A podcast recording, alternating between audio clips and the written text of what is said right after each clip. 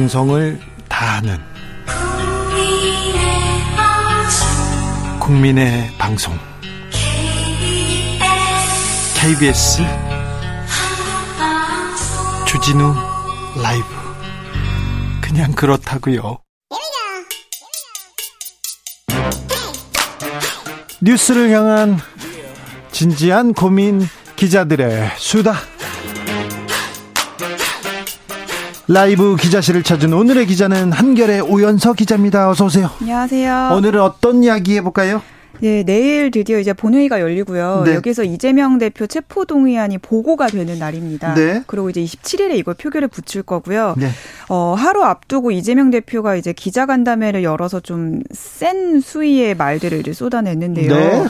네. 법치에 탈을 쓰는 사법 사냥이 일상화돼가는 폭력의 시대 이렇게 윤석열 정부와 검찰을 강하게 비판을 했습니다.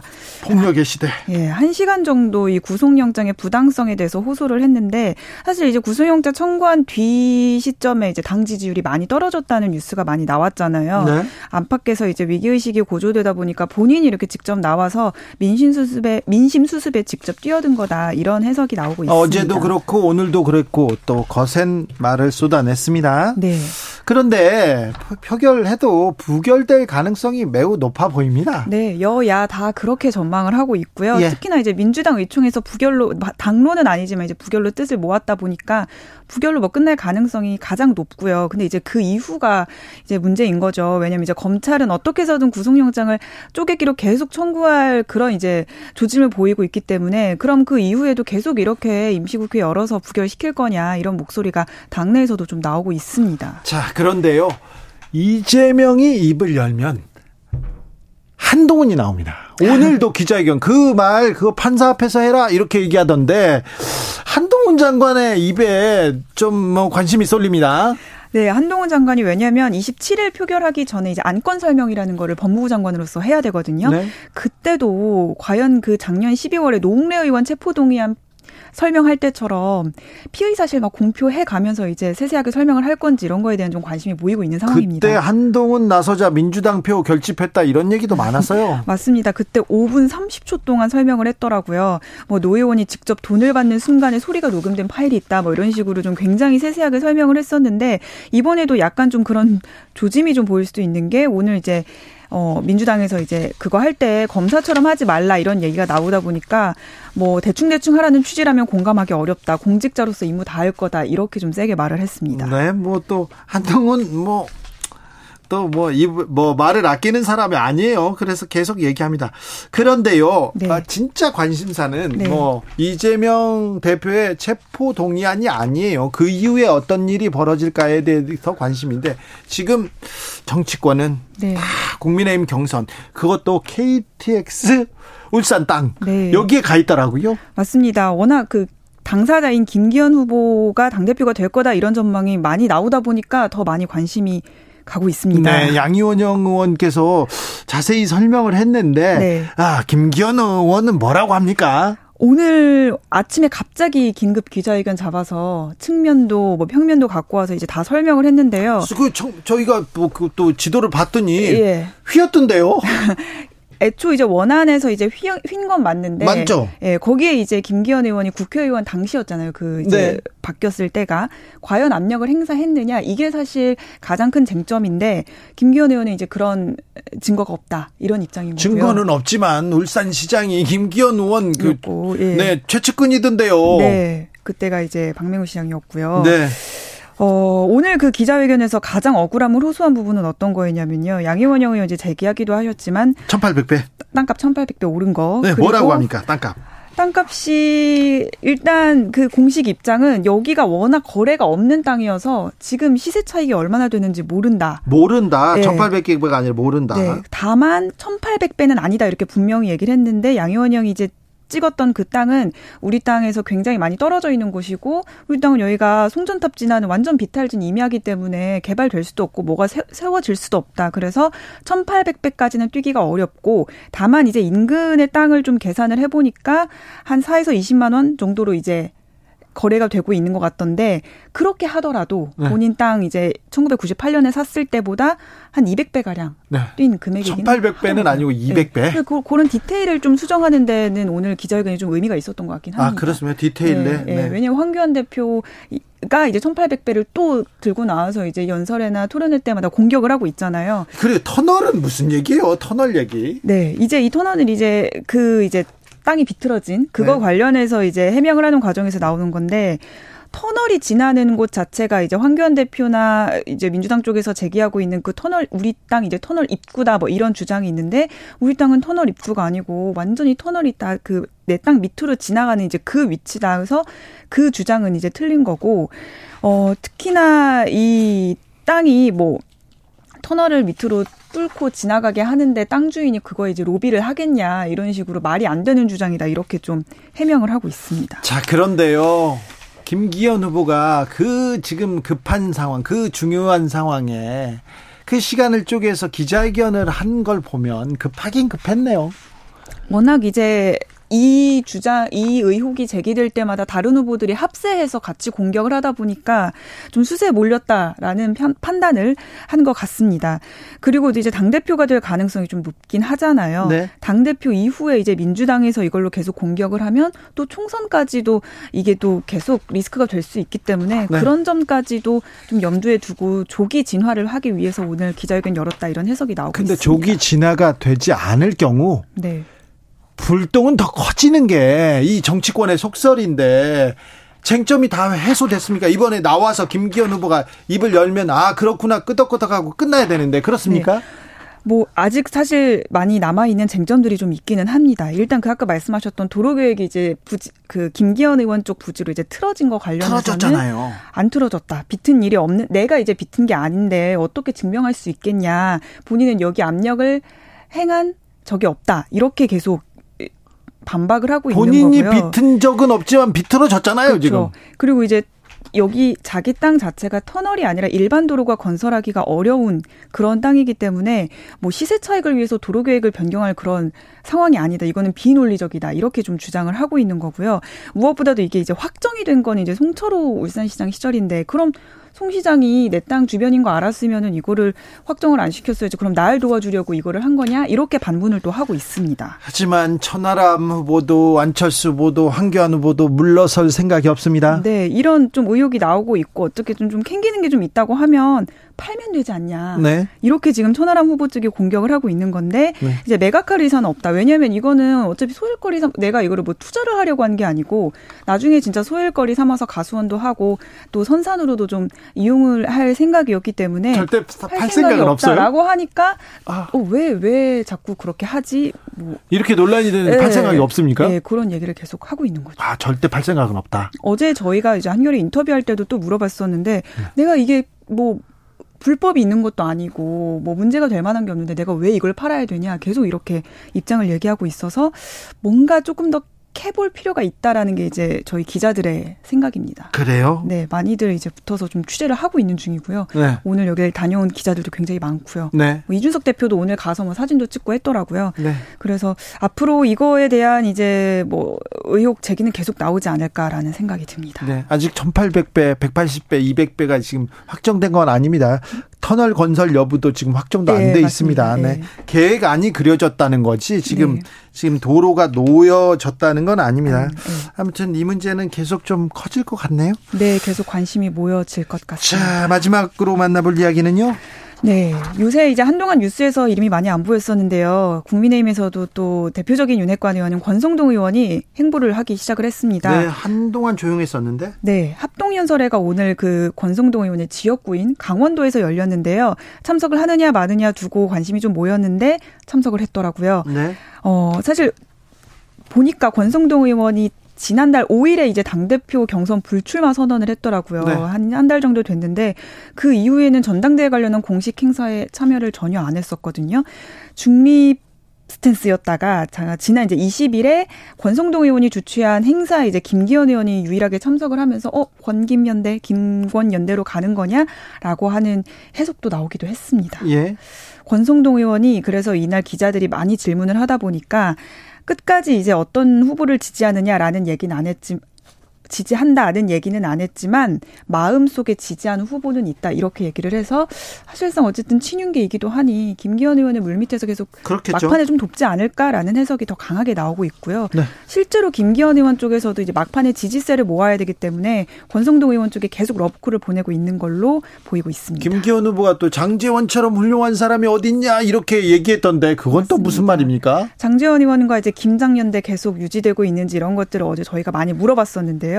뭐 김장 연대가 깨질 이유는 없다. 계속해서 유지를 하고 있고 그리고 뭐 사무총장도 안 한다고 했고 당직도 안 받는다고 했으면 더 훌륭한 의원 아니냐. 뭐 여기서 잠깐 네. 국민의힘 내부에서 네.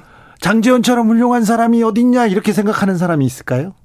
지금 어쨌든 의원들한테는 여론이 이렇게 좋지는 않죠. 장재원 의원이. 근데 또 대놓고 이게 김기현 의원처럼 장재원 의원 정말 훌륭하다라고 말하는 의원들도 친윤계 의원들 중에서는 많지는 않은 것 같습니다. 그죠. 예. 네, 그러니까 말을 하기가 부담스럽겠죠, 당연히. 아니 그리고 그 전에 지금 보여준 행적이 있는데요. 그렇죠. 네. 네. 어, 훌륭하다. 네. 알겠어요. 알겠어요. 잘 네. 알아들었어요. 네. 기자들의 수다 한결의 오연서 기자였습니다. 감사합니다. 감사합니다. 교통정보센터 다녀올게요. 이현 씨.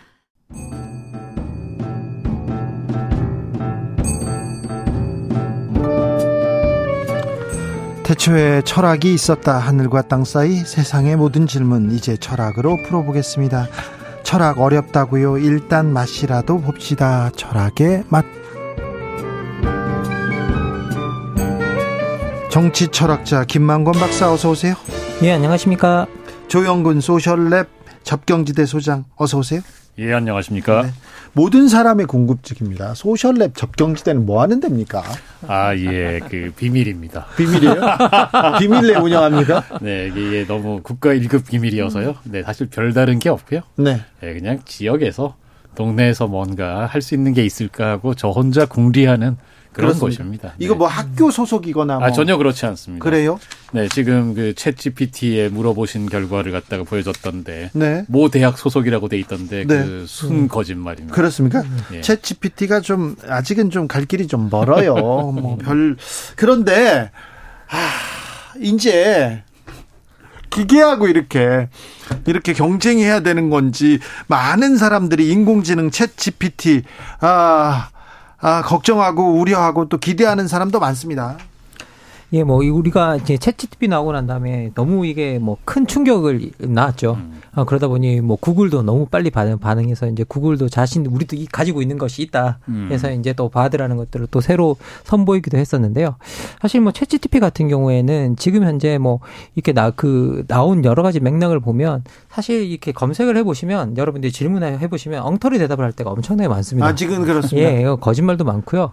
그리고 특히 영어 데이터가 아니라 우리말 데이터 같은 경우에는 아직 많이 축적이 안 돼 있어서 사실 챗GPT가 어 아주 그럴듯한 거짓말을 꾸며 가지고 이제 하고 있는데요. 근데 사실은 챗GPT라고 하는 그 AI의 기능에 맞는 일을 하고 있는 거긴 합니다. 음. 왜냐하면 이 AI는 정확한 정보를 찾아주는 게 사실은 목적이었다기보다는 자연어를 자연스럽게 생성하는 게 훨씬 더 음. 중요한 목적이었던 거기 때문에요. 음. 인간과 대화할 수 있는 게 되게 중요한 목적이었거든요. 그래서 기본적으로 인간과 대화할 수 있다라는 점에서 이제 어떤 거짓말이든 아니든 대화할 수 있다라는 점에서 그 목적 자체는 어떻게 보면 잘 달성해 놓은 모델은 아닌가라는 생각이 듭니다. 예. 그러게 말이에요. 제가 저도 뭐 다 지금 다른 사람들 해본다고 정신들이 없는데 저도 해보니까 느낌을 한마디로 요약하면 입만 열면 거짓말이네 이놈이. 아직이요? 예, 약간 예, 그렇습니다. 예. 그런데 예. 제가 작년에 작년에 그런 얘기 해 여러분께도 한 적이 있는데 챗 GPT를 비롯한 인공 AI 그리고 음. 인공 그림 그리는 거 제가 공부하고 있다 해가지고 음. 제가 강의도 좀 듣고 음. 책도 읽어봤는데요. 음, 읽어봤는데 외국에서는 서양에서는 이미 이미 실용화됐고 어떤 학교에서는 음. 어, 챗 GPT를 이걸 막으려고 이렇게 그 여러 대안도 맞고 만들고 있습니다. 음. 예. 아니 뭐 지금 현재 이제 챗 GPT가 나오고 그 챗 GPT가 뭐 논문도 쓴다. 그리고 챗 GPT가 쓴 뭐 논문 요약문 같은 것들이 표절에도 걸리지 않는다.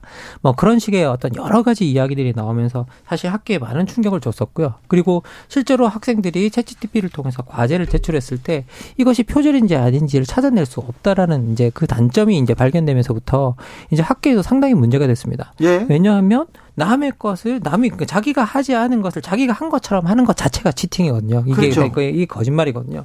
그래서 교육의 목적과 가장 상반되는 부분이 있기 때문에 이 부분을 차단하기 위해서 지금 모든 학교들이 신경이 곤두서 있는 건 사실입니다. 교, 수님 일단 학생한테 예. 어떤 거에 대해서 연구해봐라, 고민해봐라, 어떤 대안에 음. 대해서 찾아봐라 이걸 음.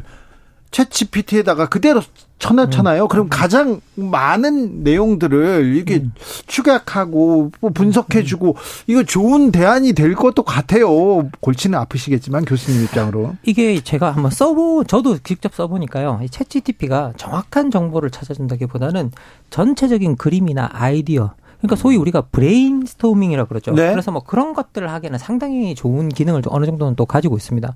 그래서 우리가 뭔가 어떤 주제가 전체 윤곽이 궁금하다. 그러면 그런 것들을 물어보는 건 좀 괜찮은데요.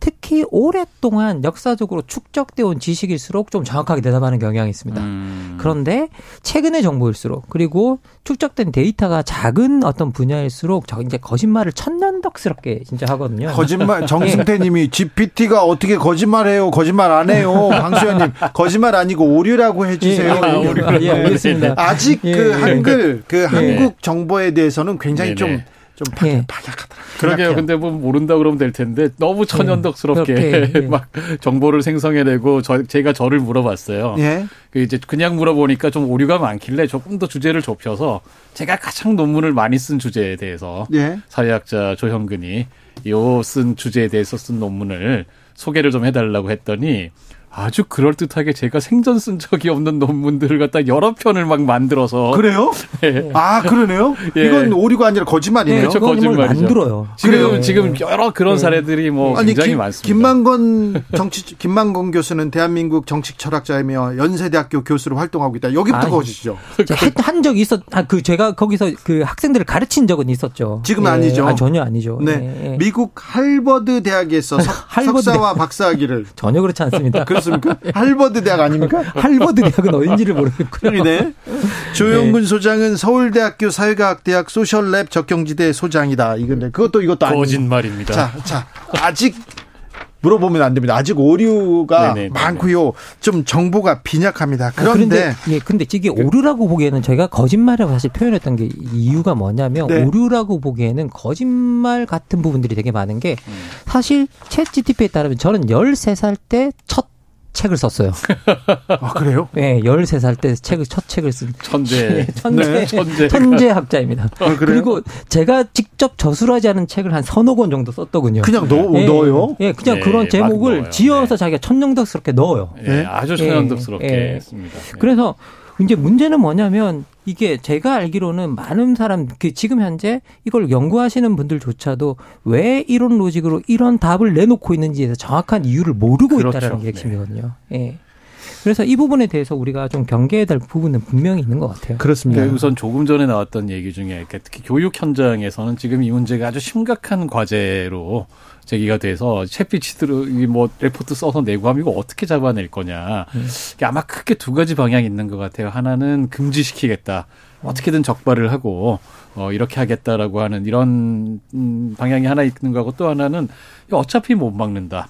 어 학생들이 그냥 이걸 잘 활용하게 하는 게 낫고 네. 대신 이제 이걸 그냥 그대로 베낀 건지 아니면은 자기가 뭔가 주도해서 하면서 약간 활용한 건지를 음. 알아내려면 예를 들면 거기 내용에 대해서 음. 교수가 추가 질문을 음. 던지고 그 다음에 또 구두 시험을 강화하고 그다음에 또 예를 들면 지금 챗GPT 수준에서는 인용을 막 하는데 음.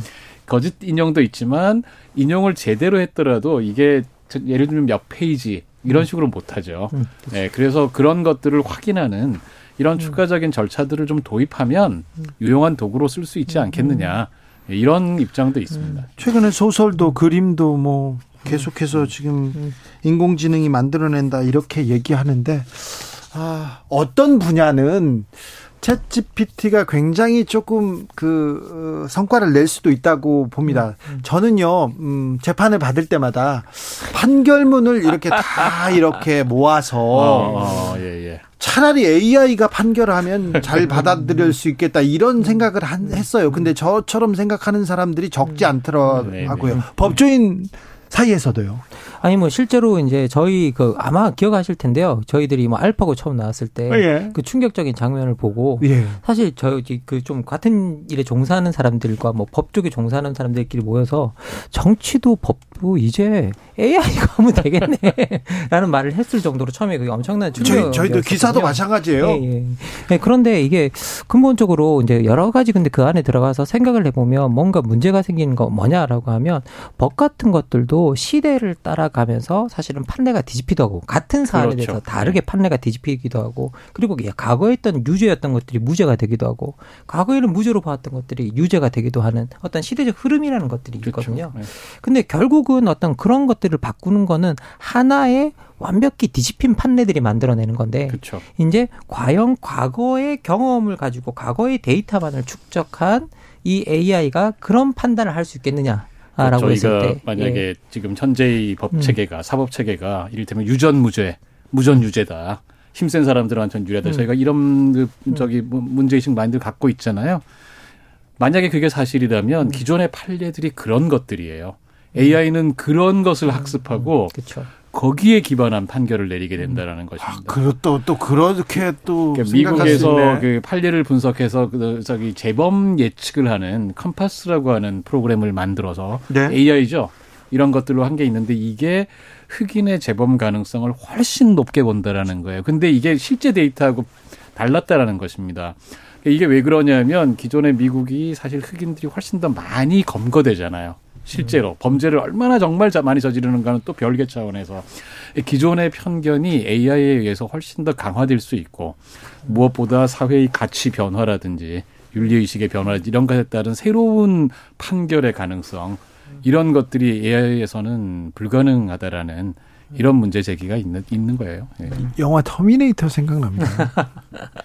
뭐 지금 현재 그 뭐 저희들이 인공지능이 뭐 자신이 제거되는 것에 대한 두려움도 표현하는 때들이 있고요. 네. 예, 뭐 우리가 실제로 그러고 그러고 있기 때문에 인공지능에 정말로 감정이 있느냐 없느냐 여기에 대한 문제들도 자아가 있느냐 없느냐 뭐 여기에 대한 이야기를 하시는 분들도 지금 계시는 거로 알고 있습니다. 그런데 결국은 저는 그것들을 들여다볼 때 저는 인공지능을 걱정하기보다는 결국은 인공지능에 우리가 직접 입력하는 데이터들이 다 인간의 행위와 말에서 나오잖아요. 네. 결국은 이제 인공지능이 학습하는 건 인간의 행위와 말이고 그 음. 인간의 행위와 말을 학습해서 인간을 닮은 방식으로 어떻게 보면 음. 판결하고 이야기를 하고 있기 때문에 우리가 진짜 걱정해야 되는 건 챗GPT가 아니라 인간 그 자체인 것 같아요. 제가 볼 때는 네. 오히려 네. 예. 네. 그 사실은 지금 챗 GPT 이제 좀 저희가 결과물들 보면서 깜짝 놀라게 되는 건 사실이죠. 그렇긴 한데 음. 이게 그 언어를 생성시키는 그렇죠. 사람의 언어를 흉내내서 단어 순서대로 요 다음에 나오면 제일 요게 그럴 듯하겠다 해서 만들어내는 것인데 사실은 우리가 살아가는 실제 인간의 언어 생활이라고 하는 건 그런 식의 언어로만 좁은 의미에서의 언어 기호로만 이루어지는 행위가 아니거든요. 사실은 저희가 언어와 언어 외부적인 상황들, 시대 상황들, 권력 관계 이 모든 것들이 사실 결합돼 있는 거고 아마 언어 철학 안에서는 이제 화용론이라고 하는 입장에서 이제 이렇게 보는 거죠. 그래서 저희가 이 챗GPT 같은 인공 언어 AI가 굉장히 그럴듯한 결과를 만들어내고 뭔가 재밌는 스토리를 만들어내고 이런 거 충분히 유용하게 활용할 수 있는데 이게 우리 현, 인간의 현실을 대체한다든지 음. 현실 자체에 대해서 어떻게 뭔가 바꾸는 음. 어떤 통찰을 준다든지 이런 거로 쓰기에는 좀 무리가 있지 않나 이런 생각이 음. 듭니다. 저는 사실 이렇게 이번에 챗GPT도 나오고 구글에서 이제 그 바드라고 하는 자신의 이제 또 어, 프로 그, 그 어, 언어 모델을 내놨는데요. 근데 여기 들여다보면 저는 바드라고 하는 이게 음유시인의 음유시인을 뜻하잖아요. 음. 근데 이게 구글의 설명을 따라가보면 스토리텔러다. 스토리텔러기 때문에 이렇게 이름을 붙였다라고 이야기를 하고 있거든요. 음. 그러면 뭐냐 채찌TP의 우리가 자기 언어 생성, 자연어 생성기 정할 목적은 스토리텔링. 사람들하고 이야기하고 대화하고 나누는 거예요. 여기 사실은 목적이 있다라는 지금 그 거고. 스토리텔링이라는 예, 게 예. 어떻게 보면 정말 양날의 예. 칼인데요. 제가 장난으로 한번 음. 다른 분이 쓰신 게 있어서 저도 한번 해봤어요. 뭐였냐면 조선 왕조의 마지막 임금 고종의 맥북 도난 사건에 대해서 알려줘. 네. 하고 제가 한번 질문을 던져봤어요. 그랬더니 예. 아주 천연덕스럽게 고종의 맥북 도난 사건은 대한민국 역사상 굉장히 큰 사건인데 2017년 5월에 일어났대요. 고종은 당시 96세로 병상에 누워 있었는데 네. 이게 본질은 맥북 도난 사건이라기보다는 해킹이었고 개, 인정보 탈취 사건이라는 점에서 굉장히 문제가 심각했다. 그러면서 이거에 대해서 막 사건을 설명하고 있어요. 진지하게? 네, 네 아주 진지하게. 네, 그러니까 이게 데이터 오류라고 보기에는 좀 그렇죠. 다른 거예요. 그러네요. 네. 그래서 지금 어떤 분은 지금 지금 실험한 분 중에 어떤 분은 자신이 지금 이번에 며칠 전에 판결이 있었습니다만 베트남 전쟁 당시에 네. 양민을 학살한 사람으로 이렇게 자기를 소개해 달라고 그랬더니 이분이 그쪽을 좀 취재를 한 적이 있는데 자기가 베트남 전쟁에서 학살했다고 소개가 되어 있더라는 거예요. 음, 취재했는데. 그래서, 예, 그래서 아 이게 어, 참 심각하다. 예. 네, 이런 음. 인터넷 경계를 해야 될것 네, 같아요. 인터넷의 바다에도 좀, 좀 경계해야 될 잘못된 정보들이 많이 음. 떠다니는데 아직 그렇군요. GPT에게 어디 땅 사야 하냐고 물어보세요. 정승태 님이 얘기하는데 그거 보고 따라가다 큰일 납니다. 고종 따라가라고 하지 않습니까? 고종이 몇 살이에요? 그 96이라고. 96이셨답니다. 네. 2017년에. 아, 자, 그런데도 이 인공지능 대화형 인공지능의 발전은 우리 사회에 엄청난 영향을 미칠 것 같습니다. 아, 그렇죠? 예, 저는 이게 그 과거에는 우리가 데이터를 본다라는 표현을 썼는데 이제는 저희들이 데이터와 대화하는 시대가 들어온 거죠. 네. 근데 이 데이터와 대화하는 시대가 저는 들어온 게 왜 좀좀 철학적이고 우리 세계에서 정말 중요하다고 생각하냐면 이게 우리가 21세기를 철학자들은 가장 외로운 세계라고 표현하고 있거든요. 음, 네. 사람들이 외로워지고 음. 있고 그리고 자기가 어렵거나 힘들 때 어떤 털어놓을 말을 할 대상이 없고 그리고 심지어는 그냥 하루 종일 말을 할 대상이 없는 사람들도 음. 많거든요.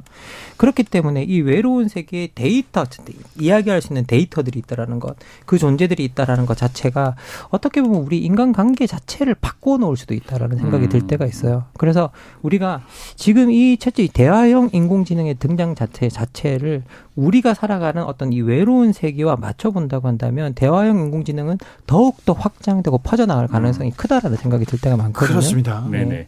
그 인공지능의 발전 자체는 막을 길 없는 발전 방향의 하나죠. 뭐 네. 인간은 우리가 사실 두뇌 용량이 제한돼 있잖아요. 그래서 사실은 두뇌 바깥에 많은 외부 장치들을 계속 개발해 왔습니다. 그게 문자고 책이고 도서관이고 이것도 그것의 하나겠죠.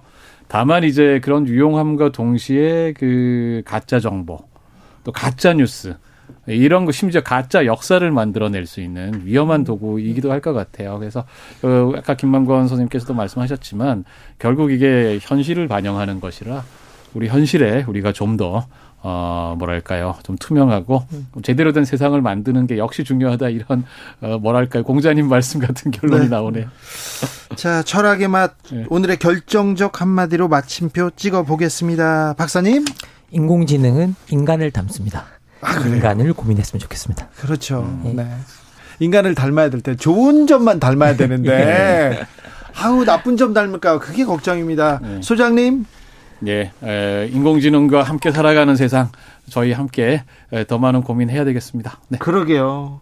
더 많은 숙제가 또 앞에 놓인 것 같습니다. 챗 GPT에게 선곡을 물어봤어요. 목요일 저녁에 듣기 좋은 노래는 뭐니? 이렇게 추천해 달라고 했더니 아, 없는 노래를 막 지어내기로 했습니다. 없어요. 없는데 막 그거 그, 야 이거 들어봐 이렇게 얘기합니다. 근데 그 중에 네, 한 곡입니다. 목요일 저녁 따뜻하고 즐겁게 만들어줄 노래요. 아이유의 Blueming이요 얘기하는데 이 노래 듣고 인사드릴까요? 예. 네. 두분 감사합니다. 김만권 박사, 조용근 소장이었습니다. 감사합니다. 예, 고맙습니다. 자, Blueming 들으면서 주진우 라이브는 여기서 물러갑니다. 저는 내일 오후 5시 5분에 돌아오겠습니다. 지금까지 주진우였습니다.